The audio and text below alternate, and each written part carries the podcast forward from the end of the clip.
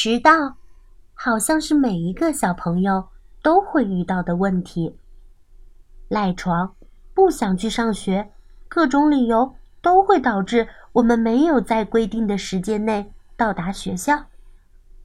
那么，在迟到了之后，我们会怎么解释呢？今天，我们就来跟着这只白白胖胖，并且爱睡懒觉的小猪。看看他在上学迟到之后怎么跟老师解释的吧。迟到的理由，文图姚佳。星期一的早晨，闹钟响了一遍又一遍，熟睡的小猪终于被吵醒了。啊！糟了糟了，我迟到了！小猪连忙起床，拉起自己的衣服。提着书包，就匆匆的朝学校赶去。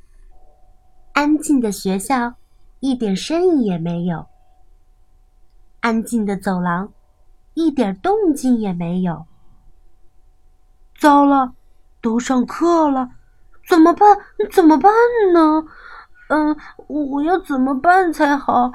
对，对了，我一定一定要找一个理由。嗯，我可以说。我和大象一样，开了太长时间的鼻涕。小猪很快的摇摇手：“哦，不，我没有那么长的鼻子，老师，老师不会相信的。”嗯，我可以学学鳄鱼，刷了太久的牙齿。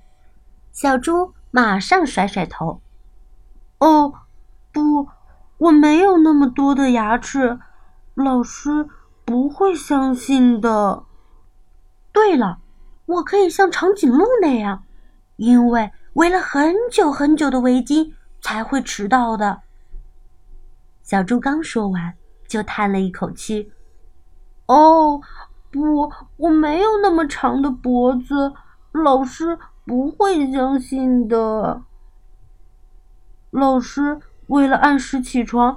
爸爸给我买了好多闹钟，没想到他们一起响了，于是我就不停的关闹钟、关闹钟、关闹钟。老师为了有力气上课，妈妈给我做了超级丰盛的早餐，于是我使劲吃、使劲吃、使劲吃的，嗯然后，老师。为了准时到学校，我像风一样拼命的跑啊跑啊跑啊！没想到我的书啊、铅笔啊掉了一路，我只好慢慢的一样一样的捡回来。呃，所以才会……